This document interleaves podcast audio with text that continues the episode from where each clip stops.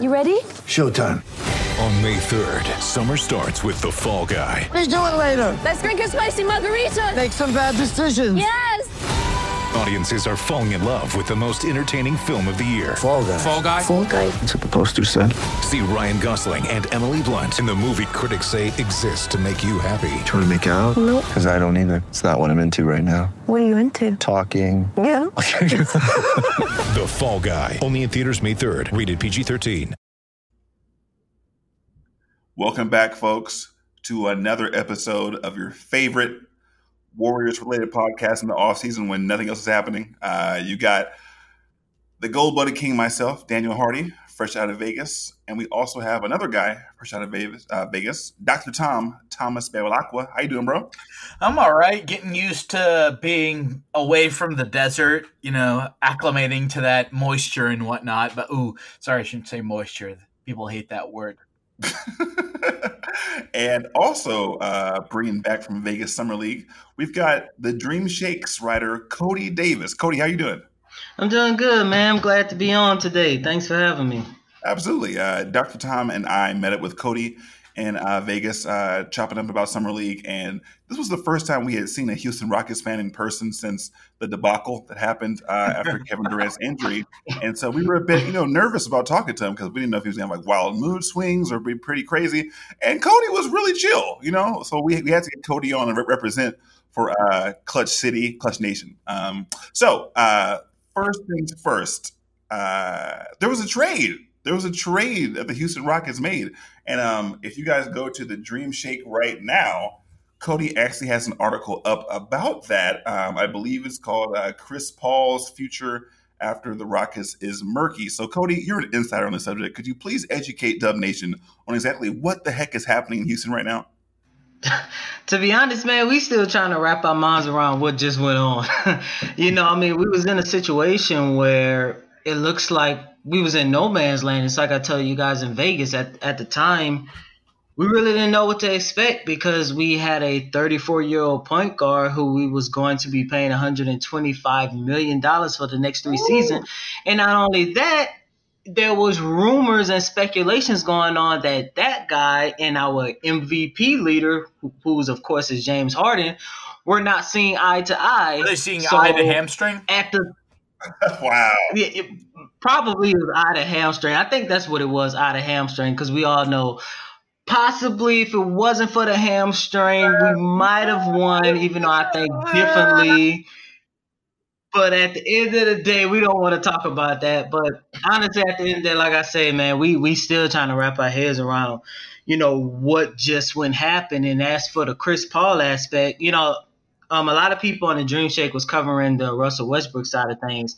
I took it upon myself to cover the Chris Paul side of things because right now, at 34 years old, the future for Chris Paul does not look good. I mean, I'm pretty sure you guys know Adrian Wojnarowski broke the news today that there's a high possibility he might be starting the season off with the Oklahoma City Thunder, which means he might waste what could be his last good year in the NBA playing for a lottery team, which it which is sad. You know, I'm not trying to be funny. It's just sad.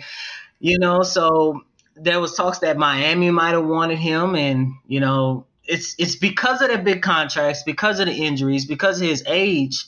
Even though I feel like it's kind of messed up from a standpoint, it doesn't look too too good for Chris Paul. Now, um, when you had Chris Paul, um, you had him for two years, I believe. Years. Mm-hmm. Um, how would you uh, reflect on the Chris Paul as a Rocket experience? That's a good question. I mean, right off the bat, the first year was good. As we all know, franchise record, 65 wins. Um, you know, he helped James Harden take another step, which of course helped him helped him to win MVP. We came one game short of making the NBA finals, you know, because we lost to you guys. I mean, it, I mean, you know, it took an all-time great team to keep us from winning the championship in Chris Paul. So the first year it was good. The second year it wasn't that good because we was looking at a guy if he can give us what he gave us the following year, which is first year in Houston. You know, he's he he's he was still Chris Paul. He averaged about 18 points, um, about eight eight assists per game. Um, he still had about two steals. He he he was still Chris Paul. But the last year, this past season, it was like you are no longer CP3. You're just Chris at this point. you know, he, Everybody hates Chris. every, everybody knew it was a red sign when we was playing against the Miami Heat. I would never forget this. We was playing against the Miami Heat. I believe it was in December. It was right before James Harden went on that crazy run. Chris Paul was coming up court in the second quarter, and all he did was put the ball behind his back and pulled his hamstring. Ooh. And from that moment on, everyone knew this is this this isn't going to end well, you know. And just the second, which is the last year of Chris Paul time in Houston, it was just weird because it was like we wanted him to be CP3.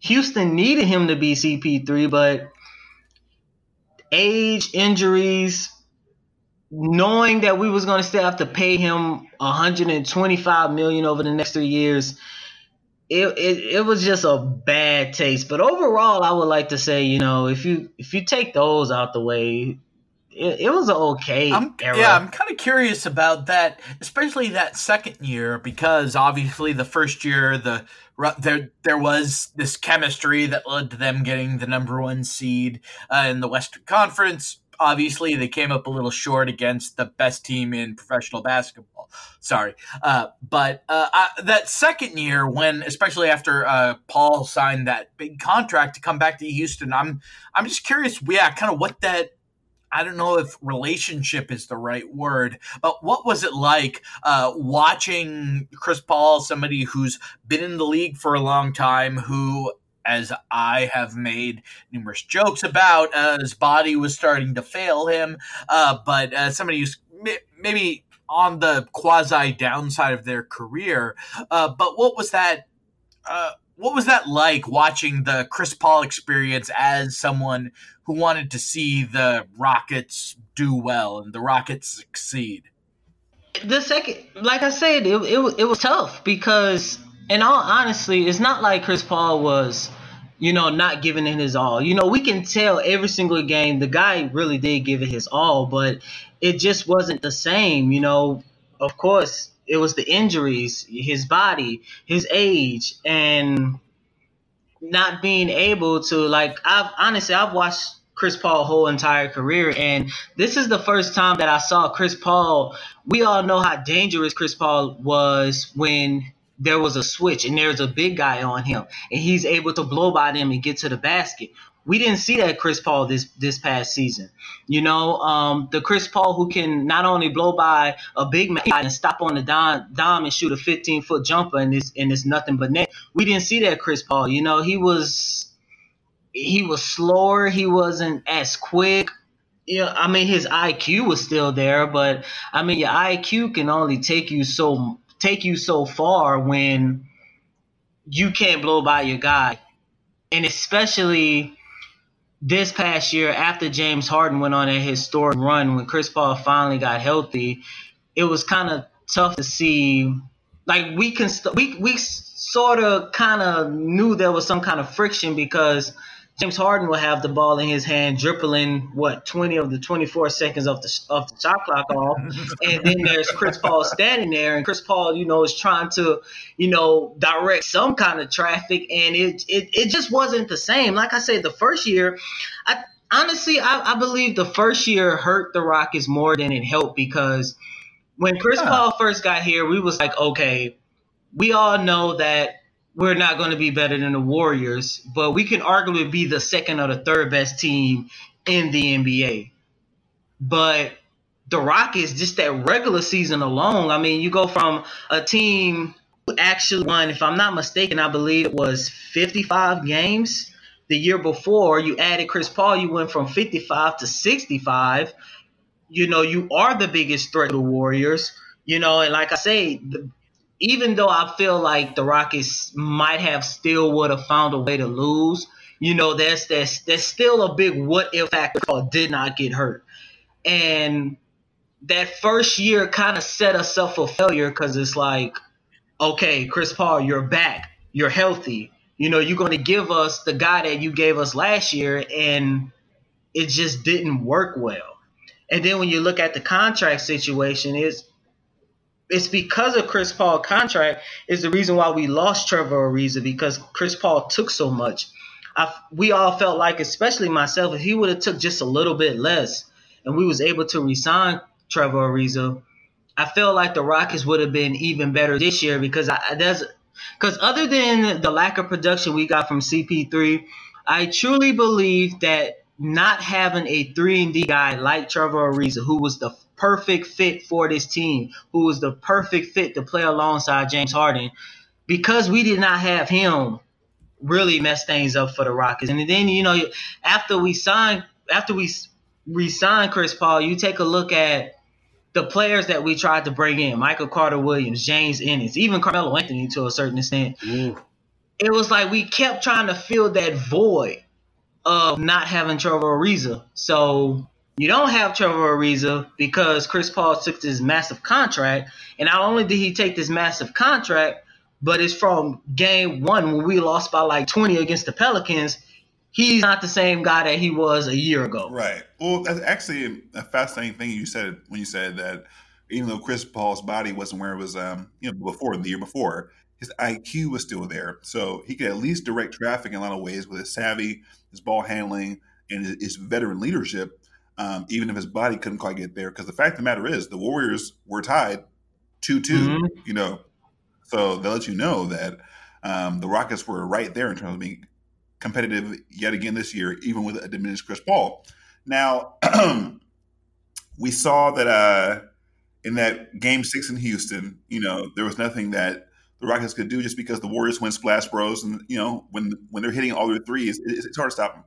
But you you're going to re- rebuild. You're going to have a, a, whole new squad um, in terms of getting rid of Chris Paul and bringing in a MVP. Who, hold on, hold on. He's he's not known for his IQ. Yeah, you got a point. He's not known for his IQ. Right.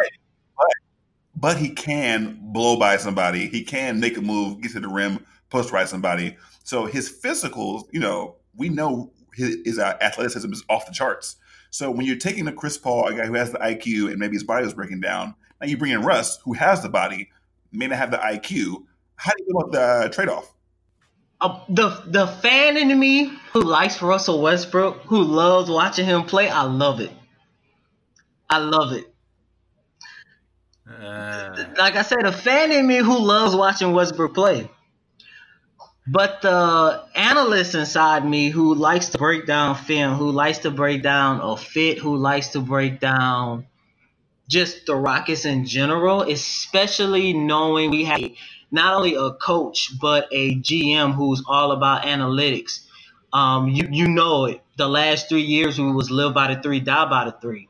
It's scary it's it's truly a scary move. you know, and, and and I say that because I mean we all know Russell Westbrook, I mean, once again, he's fun to watch. He's a phenomenal player to watch.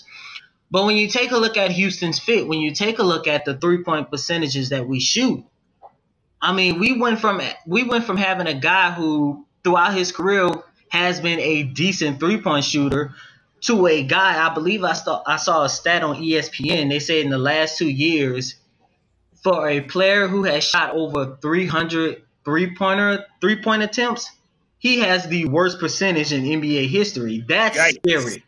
Yikes. That is pretty scary. And yet not surprising. yeah, that's pretty scary. So, okay, you're you're bringing in a guy who can't shoot threes into a system where all you do is shoot threes. Can Mike D'Antoni maximize Russell Westbrook? If he does, like honestly, this whole Westbrook experience in Houston, it all comes down to D'Antoni, James Harden, and Westbrook himself. How ironic that is. Because you're talking about three guys at the end of the day. It looks like they might be the most three stubborn guys in the NBA today.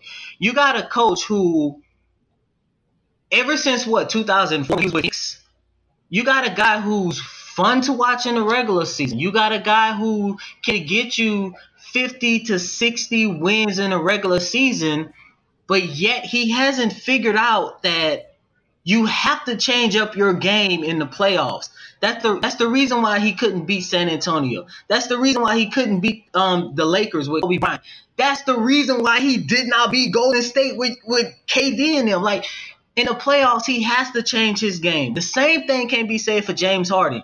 Yes, it's fun, at least in Houston, watching him score 40 to 50, 60 point triple doubles. It's fun watching that. But at some point, you have to change your game. Why? Because in the playoffs, one, you look tired. Two, everyone knows, okay, if we lock in on James Harden, we can easily just just beat him at his own game. And then you got Russell Westbrook. We all know it's like ever since Kevin Durant, he's just been on this revenge tour, and it seems like he hasn't figured out figured out in his head it's not about me, it's about the team. Because I truly believe if he didn't take that one-on-one matchup last year with the Trailblazers, I truly believe the Thunders would have won. If he would have said, okay, this is the team game plan, let's go out and win, instead of saying, I'm about to show the world I'm better than Dame Dolla, mm. it, that would have ended up completely different. So it's like, you got three guys who, like I say, they are like the three hard-headed guys in the NBA today. I've never seen a guy like like you. You take your team for example, the Warriors. Look at what the narrative was before Kevin Durant got there. We all know going into that 2016-2017 season, everybody kept wondering, well, how is Steph going to do this? Well, how Klay is going to do this? How Draymond is going to do this? Even to a certain certain degree, how is KD going to do this? they were smart enough to realize, okay, we all have to change our games. We all have to integrate and see how we're going to make this fit. And you guys damn near became the best team of all times. I was to say, uh, and, and, we talked about this on a podcast uh, that we did back at Summer League. I think that 20 the 2017 playoffs where you had Durant after that MCL injury coming back, like that, and playing with the team, that was the realization of everything that team could be. So you sort of saw what all that was enacted, but. Absolutely. Well, I think um, what's fascinating about that, I was watching uh, the Gilbert Arenas podcast from earlier this year with KD, and you know, it's, it's funny watching that now, knowing that KD was going to leave, but watching what he said then, everything, uh. every single thing he said, something like, something like a clue. You know what I mean? Like, wait, he he loves going to New York. Oh my God, how did I not see the signs? You know, it's crazy. But uh, but when you look at um, uh, what Gilbert was saying, Gilbert was like, "Wow, you guys have like five or six future Hall of Famers, and like like you know, if we if we say five, that's five players thirty and under who are in their primes playing together. When you have a team where you know, if you have a, garbage squad and you're the best player, your mentality shifts. You're like, I got to get my 30, my 35, but we have no chance to win. So you put on that like that, that mentality of I'm the best player. I'm going to shoot the ball as many times as I want. The team needs it, and so it's, it's fun to watch basketball in certain ways that way. But it's not really a championship um, winning style there because you need multiple pieces. So when you take guys who are capable of putting a team on their back and shooting, you know, 35 times and you know winning a scoring title, and you're saying, okay, I'm going to shoot 15 times. Maybe I'll shoot 10 times, but I'll get my assists up, I'll get my rebounds up, I'll set screens. And you're like, oh my goodness, you're turning superstars into role players at times because they're able to be so fluid. And that was the beauty of the Golden State Warriors system. We had superstars, MVP candidates, and MVP winners also playing the role of like a Shane Battier or a Udonis Haslem and setting hard screens, backdoor, stuff like that. So it was like, how do you stop them? But when you look at the Rockets, it was like, oh, we know exactly who's going to shoot the ball every time, James Harden or Chris, and if somebody's open, mm-hmm. they'll, they'll hit it or offensive rebound. With Westbrook now, though, it's weird because you got two guys with the same mentality of I got to get mine or we can't win, and it's like whose team is it? Honestly, look at it. It's hard to say who team is it I mean, if you go by default, I guess you would have to say it's still James Harden team because I mean he's not the one that didn't get traded. you know, I mean Westbrook came to him, and honestly, I believe in order to make this work on the court between James Harden and Russell Westbrook, both of those guys are going to have to take that Miami Heat big three approach when Dwyane Wade and LeBron James got together because you're looking at two of arguably what at the time there was what top three in the league, especially D Wade. You take a look at when when D Wade got when they first got together, D Wade knew that he has to take some kind of step back in order to make this work with LeBron. And same thing with Bron. I mean, Bron knew he was coming to D Wade's team. Both of those guys, they they they took a step back, but D Wade had to be the bigger person to take even more of a step back. Because you're talking about a guy before Bron got there. I mean, you're talking about a guy who's averaging 30 points per game, and he went from averaging right. 30 points to like by the time what was that last year he dropped down to what like 20 23 points?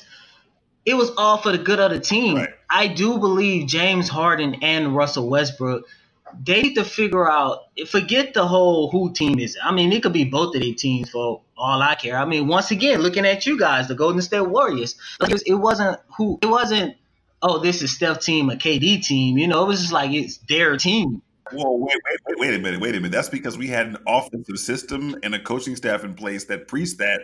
You guys are like whoever is dribbling the ball gets to do whatever they want. So, also, Warrior Warriors Twitter told me it was Steph's team, but I mean, the guy with more rings usually wins out. But I, what I'm saying is, uh, what, what, about more Finals MVPs? I mean, what didn't uh, let, Cornbread let Iguodala run the show? Cornbread Cornbread from Boston got a Finals MVP. Chauncey Billups got a Finals MVP. You know, whatever. But get ready for the greatest roast of all time: the roast of Tom Brady, a Netflix live event happening May fifth.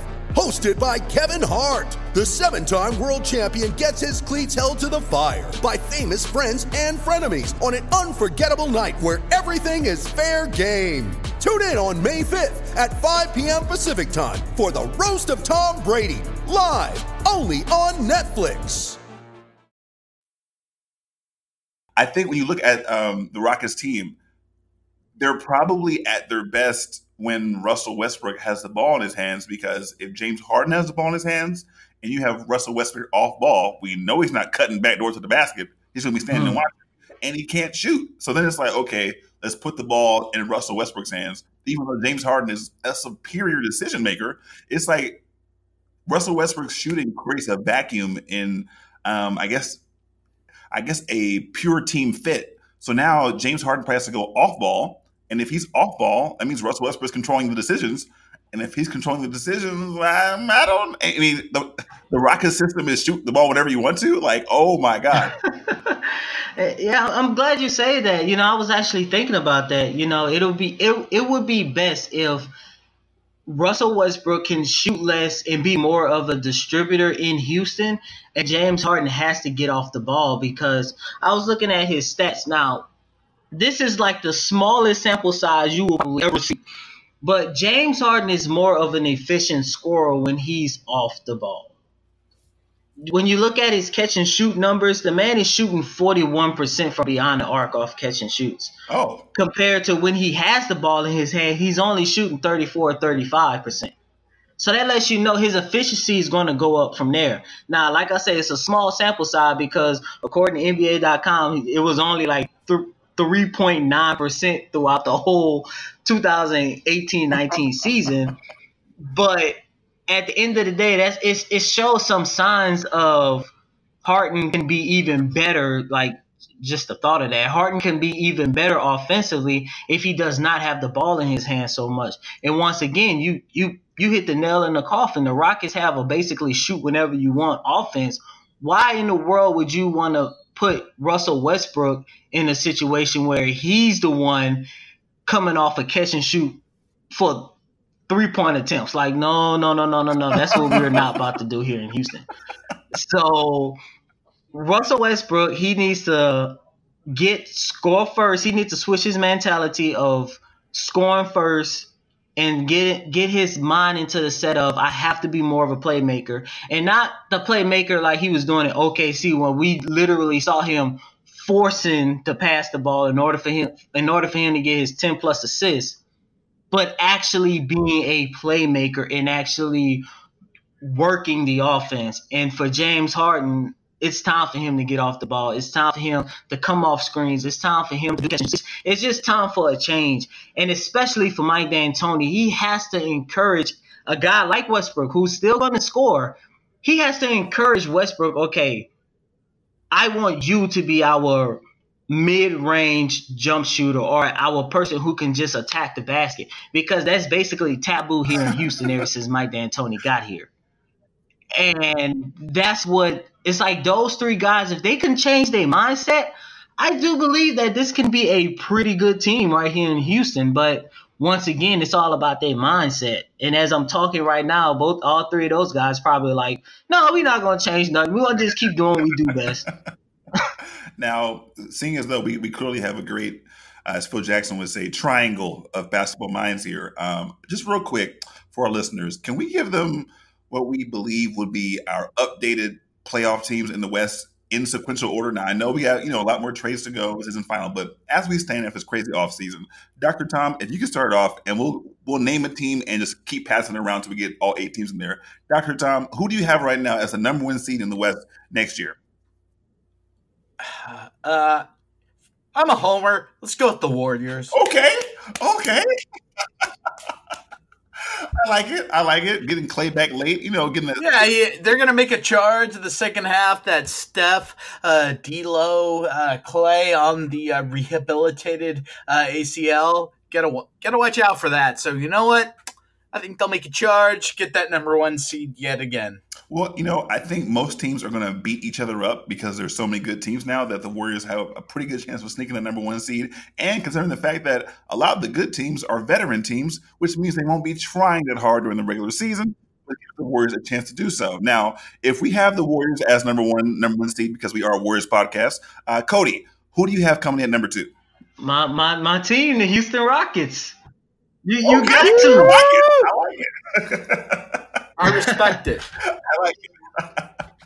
Uh, we, we have the entire city of Los Angeles pissed at us right now, but that's okay. That's fine. No, Um, no, we don't. that's a- no, they're we all- don't because They're all stuck in traffic. They don't know what's going and, and on. not only are they stuck in traffic, every single game you're gonna see LeBron James low management, Kawhi Leonard load management, Anthony Davis low management, Paul George low management. So they're they're not even gonna be playing the regular season. That's a good point. That's a good point. And in fact, that's why I well, you know, on pure talent alone, I got to pencil the Clippers in there for like what I believe will be around fifty-five or so wins, just because if they load manage Kawhi and or Paul George, then you just give the ball to Lou Williams, and we saw what that man could do. Okay, so I got to win a few games on his own. So I got the Clippers number three. Uh, Doctor Tom, back to you. Who you got for four?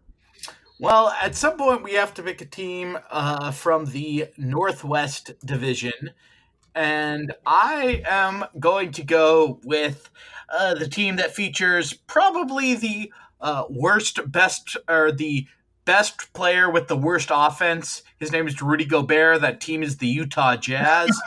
uh, I like them at number four. I like. Uh, I, I do like that they went out and got Mike Conley. I think him plus uh, Donovan Mitchell plus the aforementioned uh, offensively challenged Gobert plus Go, uh, Joe Ingles. I think that team they're they're a sort of a frisky pick uh, there. So I sort of like them as this team from the Northwest Division that's maybe flying a little bit under the radar uh, as we focus on all those teams out on the uh, in the Pacific Division and also the Southwest with the Rockets uh, and and probably the Spurs as well. Uh, but uh, yeah, I will go ahead and take the Utah Jazz at number four. So you just gonna piss off everybody in Denver? Is that what you gonna do? everybody in Denver is mad at you right now. Yes, yes, I yes, yes. That's exactly what I'm trying to do. Uh, yes. Okay. Uh, back to you, Cody. Who you got coming in for that number? Uh, we're at five, right? Yeah, five. We have five. There's no way in hell the NBA is gonna let this man and this team dropped the five.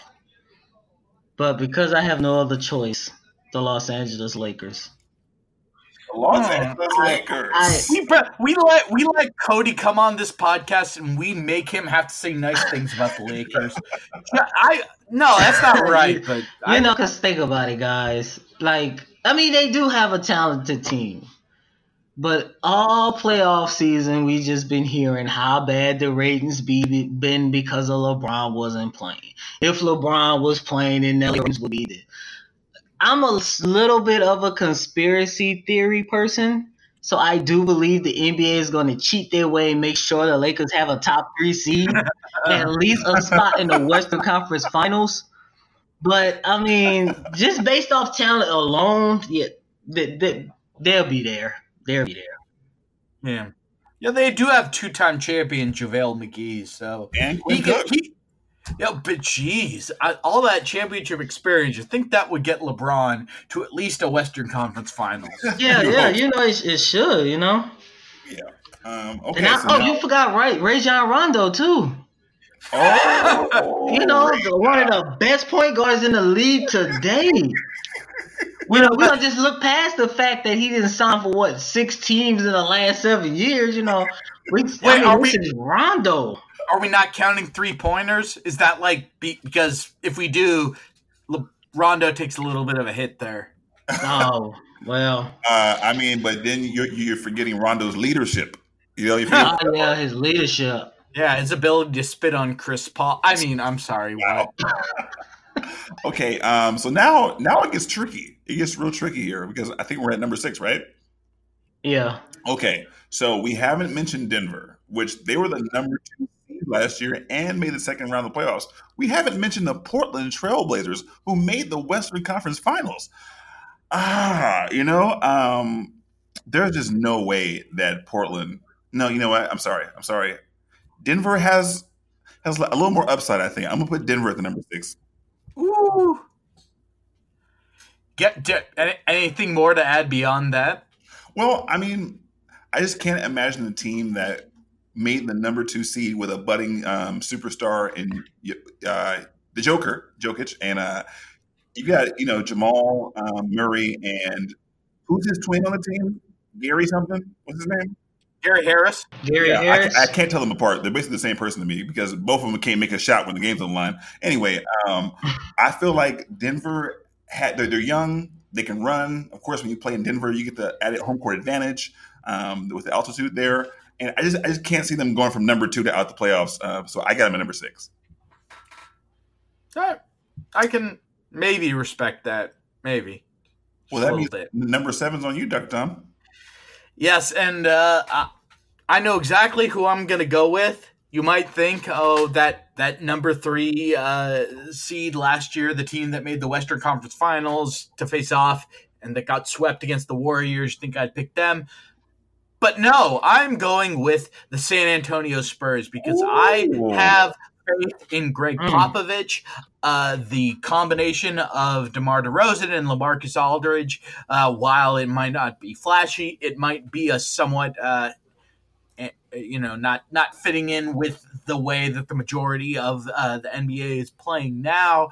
Uh, you know, I, I can see that, but the fact of the matter is, there's talent there, and I I brought his name up before, but I have I respect Gregg Popovich so much that I look at that roster that has been assembled, uh, even taking out, you know, the even if you get beyond LaMarcus Aldridge and DeMar DeRozan, uh, there are some pieces there that he can get the most out of. And if you don't think that Gregg Popovich can get that roster uh, to the playoffs, I you you must not have been watching basketball for the past I don't know how many years because that guy is uh, short of short of uh, the blessed Steve Kerr who uh, uh, is commanding our squad. Uh, he uh, Popovich is the the great basketball mind of our time, and I respect him uh, so much that I know that he's going to get his team to the to the playoffs yet again. So that's number se- number seven, San Antonio Spurs. But last year, the Spurs were missing two key components: young guys. Talking about uh, Dejounte Murray and also the rookie they got, uh, Lonnie Walker the fourth, Yeah, who destroyed summer league. That man destroyed. Summer- he's he's. I mean, it is summer league, uh, which is the best basketball that anyone can ever watch, as we all observe.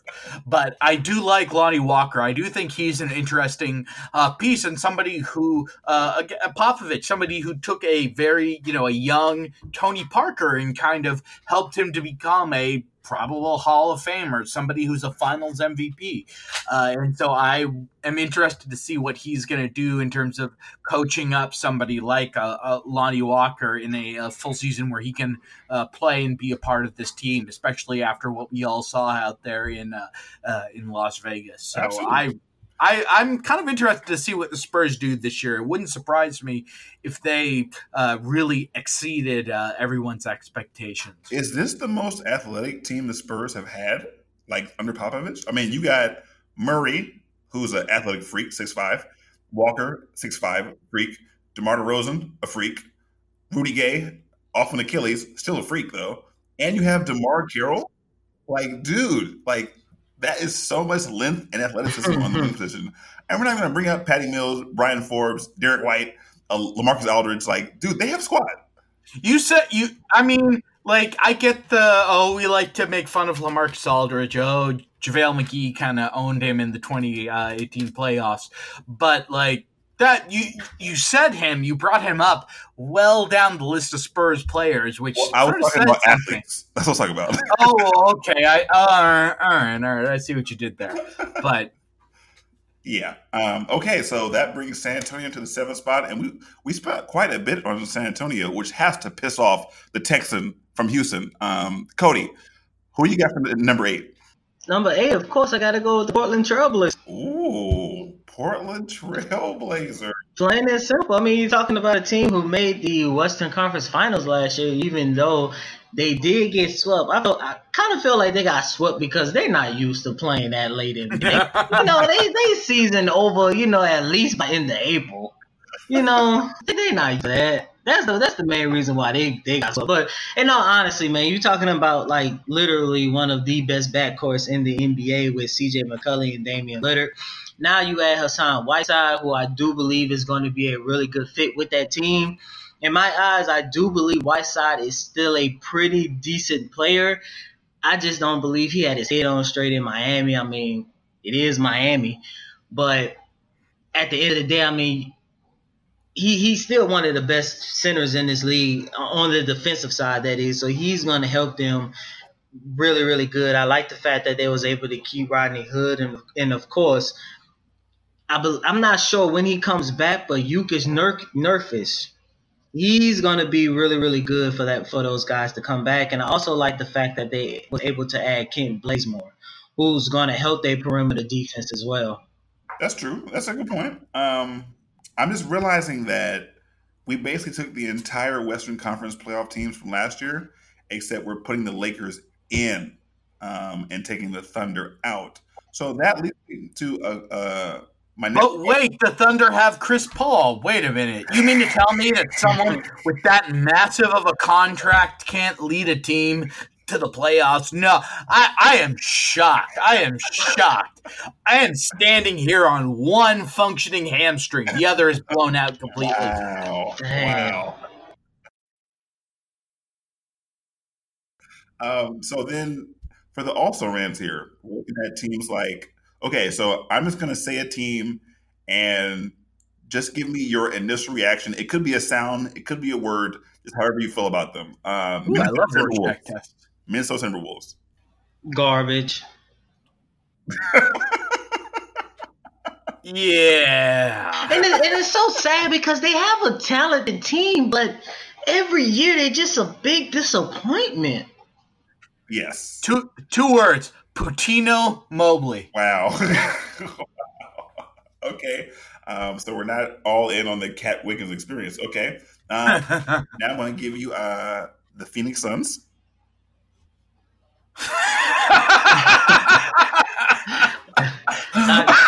Dr. Tom said it best. Just laugh.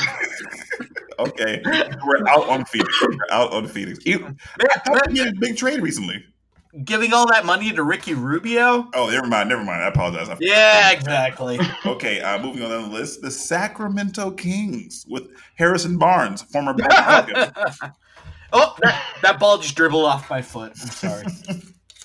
I feel like the Kings are a good team. I, I think they're No. a good team. I I kind of feel like they'll be a good team too. I say give it at least one more year. One Yeah. more year. Okay. Uh, then we have the redesigned Memphis Grizzlies.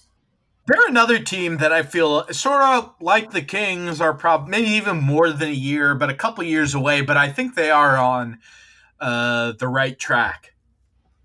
A team. With, Yeah, I, I Wait, do wait, too. wait. A, a team with Grayson Allen and Dwight Howard on the right track. Woo! All right, they cut Dwight. They cut Dwight. Never mind. They cut Dwight. Hey, apparently that's Hall of Famer Dwight Howard Oh, he is. He is. And they have uh, Joakim Noah. and Hall of Famer Andre Iguodala. That's right. That's right. Yeah, hero in the Bay Area. Okay, so um, they also have Valanciunas. His his jer- uh, jer- pending jersey retirement, Andre Iguodala. That's right. And he's reunited with former Warrior Justin Holiday. Memphis might do something big next year. Uh, probably Oh, not oh, wait, why aren't we picking them to be number one in the playoffs? I think they're going to be the number because one. they're seed. trash.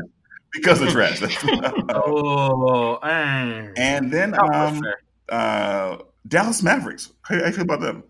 Um, same as the Kings. Give it a year or two, because I mean we don't know how Porzingis is going to come back, and even though I'm pretty sure he's going to be back, what before the beginning of this year, if I'm not mistaken, we all know for a player coming off, coming back into their uh, lineup after a bad injury, it always takes them a year to get there to to get back to the player that they once You dare put that on Klay Thompson? How dare you? Well, no, well, it's. I mean, it's Klay Thompson. Come on, man. Not for It's He- Klay Thompson, the Warriors. I mean, y'all gonna be good regardless. he's he's talking about humans, not n- noted uh, basketball playing robot. That's true. The android. Yeah. All right, so Like I, the- I saved one team for the very end. Oh, I, I s- I noticed very quickly who you were saving. I saved the team to the very end because they have a guy who I believe is the rookie of the year, a guy Wait. who who is so athletic. Um, everyone was on his, on, eyes were on him during summer league. I'm talking about the Wait a minute. No, no, no. Wait, wait, wait. Are are you talking about Zion Williamson? Who is that? No, sir. I'm talking about Ashton Jaxson Hayes, baby. Jaxson Hayes. If you weren't there to experience the Jaxson Hayes experience live, let me tell you something right now. If he isn't in the game with nine MVPs, I'm gonna be shocked. You, you, you, you've said all there that there possibly can be say uh, be said. I mean, honestly, I, I really do like the Pelicans. I like well the New Orleans Lakers. I like them really, really good. Um, they they they got a nice young side. I kind of feel like if depending on what you get out of Zion, what you get out of Jaxson Hayes, even Lonzo Ball, I kind of feel like they might be in play for the eighth seed. I don't see them making the playoffs, but I believe they're going to be in the, the race for the eighth. Yeah. Okay, so if the Pelicans do sneak in, who drops out? Ooh, that's a tough one. Hmm. Hmm. You know, I'll I'll own it. Probably the Spurs. Uh, I can No, see. that- hell no, no way. No, you, no, not the Spurs. Not the Spurs. No, no, no, no, no. What Your they- your all uh, your uh, denials of this leads me to believe that yes, they will be the team that drops out if the Pelicans can get hot and make it. The team that I- I'm going with is the Los Angeles Lakers. Why? Because they're gonna mess around and give up too many load management to LeBron and Anthony Davis. They're gonna mishandle things, and then they're gonna be on the outside looking in. I can see that. I can see Rob Pelinka and them doing that. Because it's like they always have the right intentions, but they just go about it the wrong way. every time, every time. Uh, And I that's- did, I did. well, Since we're talking about the uh, Pelicans, another player going back to our uh, delightful experience out there in uh, Las Vegas Summer Summer League, uh, Nickeil Alexander Walker uh, was somebody who you know I kind of went in curious about Jaxson Hayes. He went to my beloved alma mater, the University of Texas. Hook 'em. Yeah, hook 'em horns. Uh, but uh, I was uh, I didn't know as much about Alexander Walker. I did know he was the I believe the cousin of Shai Gilgeous Alexander. Uh, but beyond that, I didn't know what to expect from him. And in watching him play in quite a few games, uh, I was really kind of impressed with him. And he looked like somebody who uh, when the season starts can be a very you know make some big contributions and when you look at that with uh, Jaxson you know coupled with Jaxson Hayes and Zion Williamson and then all of those players uh, that they got from the Lakers in exchange for Anthony Davis, I do think that you know if it, it is not so far fetched to say, well, maybe the Pelicans sneak into the playoffs this year. There are a lot of good teams in the West with a lot of talent, but if you look at the players the Pelicans have, it and then looking at the way that uh, players like Hayes and Alexander Walker uh, played it during the uh, summer league, uh, you know, it it it it would be. Let's see, what's the way to put it? Uh, surprising, but not shocking if they found a way to get into the playoffs. Okay, so Pelicans versus a team that you know, you know how the West is on the last day of the season, you could be the two seed or the eighth seed or out the playoffs. So the Pelicans last game of the season, if they win, they're in. And they're playing a team that if they lose, they're out. I just want you guys to say if the Pelicans win or lose. I'm going on the list. All right. They're playing the Warriors. Do the Pelicans win? Hell no. Okay. Uh no, no. Okay. Nuggets. Yes. Okay. Okay. I, I will also say yes because I do not believe in Jokic. Oh my god, dude, dude! Like people in Denver are going to not like this at all. It's not. It's not the fact that I don't believe in in in the Joker. I, I don't have too much faith in Jamal Murray. Mm. That's the guy that's questionable for me. Hmm. Yes. Okay. Um, That- that's respectable. I don't have faith in any of them, but continue. uh, Pelicans versus Blazers. Do the Pelicans No, win? Yes. Dame Dolla will go for fifty. Okay. He'll make sure that. Woo. That's Alonzo Ball on him. um, okay, Rockets. Do Pelicans win? Oh, oh hell no! Pelicans don't win that. Look, if I'm gonna say they're gonna beat the uh, Pelicans and uh, Oakland's blessed child Damian Lillard, I gotta say they're gonna beat the Rockets too. I don't know about that one. I think Russell Westbrook might for sure have a triple double on them. Oh yeah, you better sure. believe Russell Westbrook having a triple double, James Harden having a triple double. They're gonna just say screw everything. It's just gonna be us versus the world. There, there are going to be some nights when Russell and James Harden put up some ridiculous NBA 2K stat line. I promise you. Oh man, I know it is. I, can, I I have a feeling before one day next year we're gonna see them both go for a forty point triple double together. In a loss, and you know, what's Yeah, gonna yeah. I'll- I Yeah, just most likely in a loss, in a loss. But you know what? In Houston, we're gonna be like, "Yep, at least we got those forty point triple doubles." Oh, Aw. no, you got the Astros. Don't don't forget about that. I mean, they just a disappointment as all the rest of the teams in Houston. Uh, oh no, what about the Texas? Oh, Wow. Once again, like that's you know that's like I told you guys in Vegas, that's Houston for you. They will give you so much promise and hope, and at the end of the season, it's like, well, maybe next year. It's always just next year with us. You gotta hang your appreciate you guys. hang your hat on that 2017 World Series. Oh, you best believe we did. We got people that don't even like baseball was walking around with Houston Astros shirts. I, I do want to thank the Rockets, you know, for making it so hard for the Warriors. I mean, w- when the Warriors beat them in 2017, uh, um, 2018. sorry, tw- 2018. Wait, 2017 was the only year that w- w- we didn't beat them.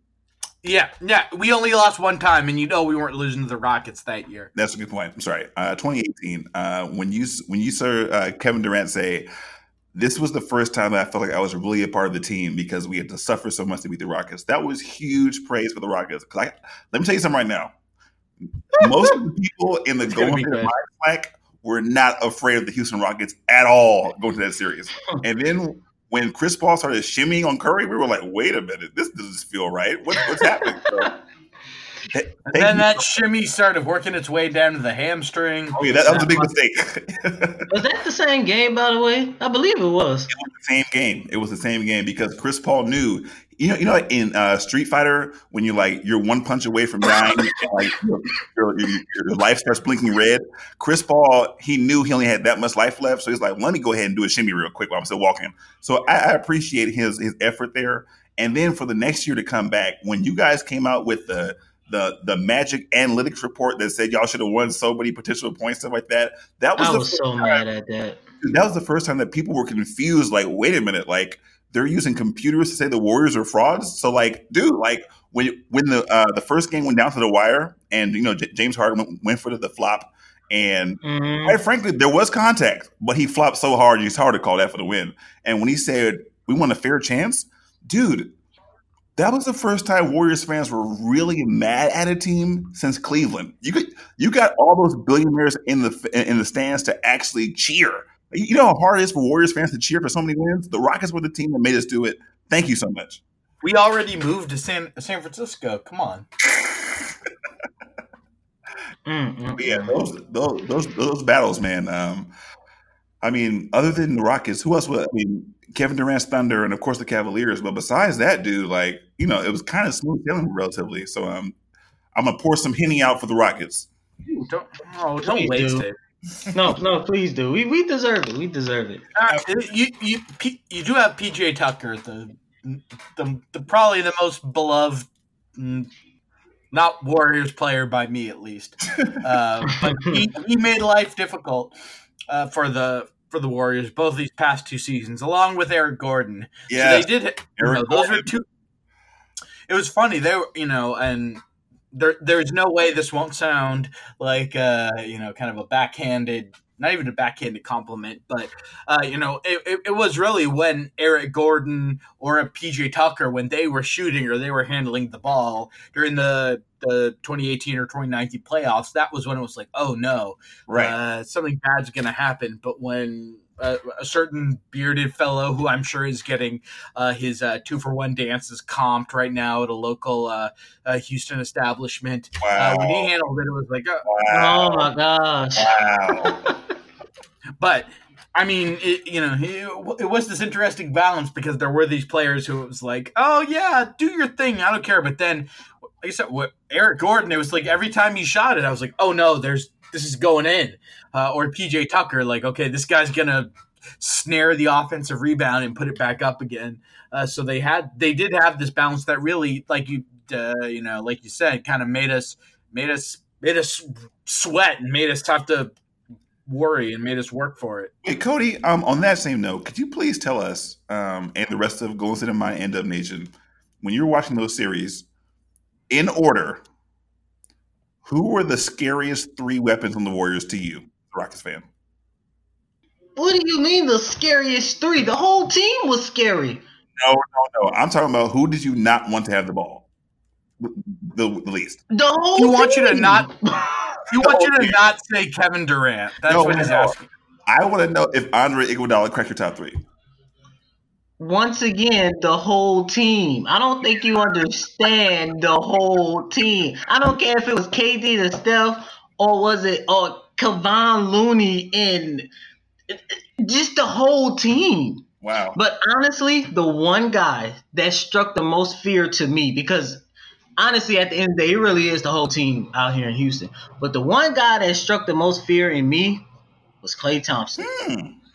I don't know what it is about Klay Thompson in Game Six and Game Oh, Seven. you know what it is about Game Six domination. but this You know what it is. man would just turn into the clutchest player in NBA history. It that that was scary. It, when we when we went up three games to two on you guys, I knew we wasn't going to win because I'm like, now y'all done woke up Klay Thompson. And what did Klay Thompson do in game six? Didn't he have like 35, 40 points? He had 35, 27 in the first half. Exactly. That's okay.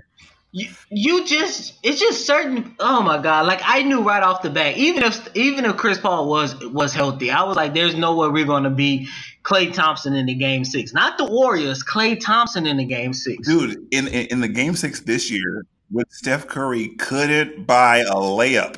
Klay Thompson was the only person hitting buckets. I was like, yo, like Steph Curry has zero points at halftime and we're down, down four. Thank you, Clay Thompson. every time going back to 2016 when y'all was down three games to one against the thunder Yes. i watched klay thompson turn into another man even in the in that same year when you guys lost against Cleveland, even though I do believe that was an inside job, Thank you. Oh, oh.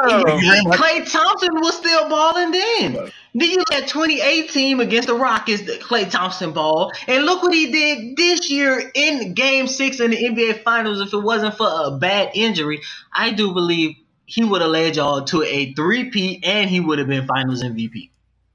Man, Wow. You know what? Klay Wow. Thompson has put the most fear in me.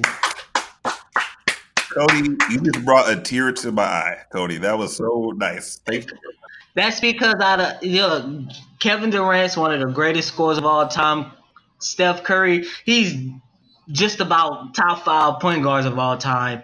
But Klay Hold on, wait, hold on Thompson. You oh said my top five. gosh. Can you name four point guards better than Steph Curry? That's just me To being who? respectful. Steph? It wasn't respectful to Steph. No, I'm talking about. I'm saying No, top I'll play five with point you. guards. I'll play with you. I'll Honestly, play. I'll play.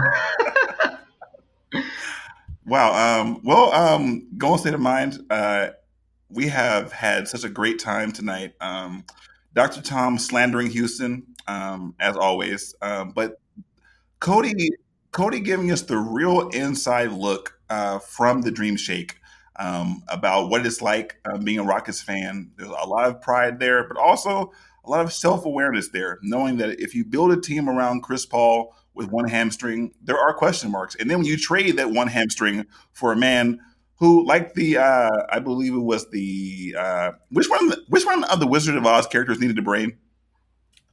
That was Scarecrow. Scarecrow, The Scarecrow? a really athletic scarecrow, um, who, Oh, who can't shoot at all. Um, but now oh. you, you guys get to understand firsthand experience what it's like to root for a team that has so much talent but so many question marks as the warriors have the next year as well for the first time in a long time i'll be watching both teams very closely i'm sure dr tom and cody will be and cody please believe the next time we have a warriors rockets preview we will be having you back on the air. I promise you that. Oh, thanks, man. I, I love to come back. awesome awesome. Um all right we're gonna wrap this up. Uh fellas do you have any parting thoughts that you want to share to the world? No, I'm just I'm just, you know, ready to maybe enjoy a little bit of an off season or, you know, a little bit of a rest after all these uh crazy moves and crazy goings on, but uh still excited for uh the basketball that's waiting for us uh to start in the fall. Absolutely. And uh, Cody, any, any words for the, the fans? Um, to all my Rockets fans out there, please don't hate me. I'm only speaking the truth. I love my beloved Houston Rockets. Um, I, I bleed red, white, and black, just like the rest of you guys. I just, I'm just realistic. If That's all. if every Houston Rockets uh, fan and supporter was like Cody, uh, they'd be they'd it'd be a wonderful bunch. They'd all be a wonderful bunch from top to bottom because he is the uh, cream of the crop. He is a top notch guy. Absolutely. and- and when you're realistic like this, when you lose, it don't hurt that much. it really don't. And I learned that from the T Mac and Yao Ming era. Ooh, uh, uh, hey, they got to the uh, they got to the Western Conference Finals, right? One of those years. No, no, no. Oh no, that was the 0- 09. They played him in the semis. That was when they had Ron Artest. yes. Yeah, and T Mac and Yao was out. Oh yeah, that And it, and it was that playoff series there. No, I take that back. It was when we lost against Utah, Game Seven, two thousand seven. Oh, Oh yeah. Oh, as a oh, Rockets good. fan and as a sports fan, that is the one game that I have yet to get over. Because we was up by seven with three minutes left, and we still lost. That's why I always say it don't matter who put on that jersey; they will always find a way to lose. Clutch When you accept that in your heart, you will be okay. But you know, and if they did pull that off, if they did beat Utah in that game in 2007, you know who they would have had to uh, face off against. The We Believe Warriors. Yeah, we would have beat y'all. We would have beat Oh, y'all. no, Yeah, no, yeah, yeah, yeah.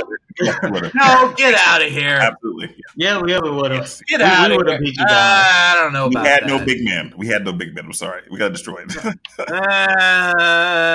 I don't know about. We had. Wait a minute. Wait a minute. We had Andris Biedrins. what did Carlos Boozer do to that man? Put him in a body bag. Carlos Boozer. yeah. Um, I want to say that at, at the same time, Cody's saying that he's being a realistic Rockets fan. He also had the Rockets as the number two seed in the West. So hey, um, there's always a dreamer in all of us, and uh, my dream for all listeners is to keep on rooting for your teams, and we'll catch you as the season goes along. Uh, take care and uh, stay go butted. Take care.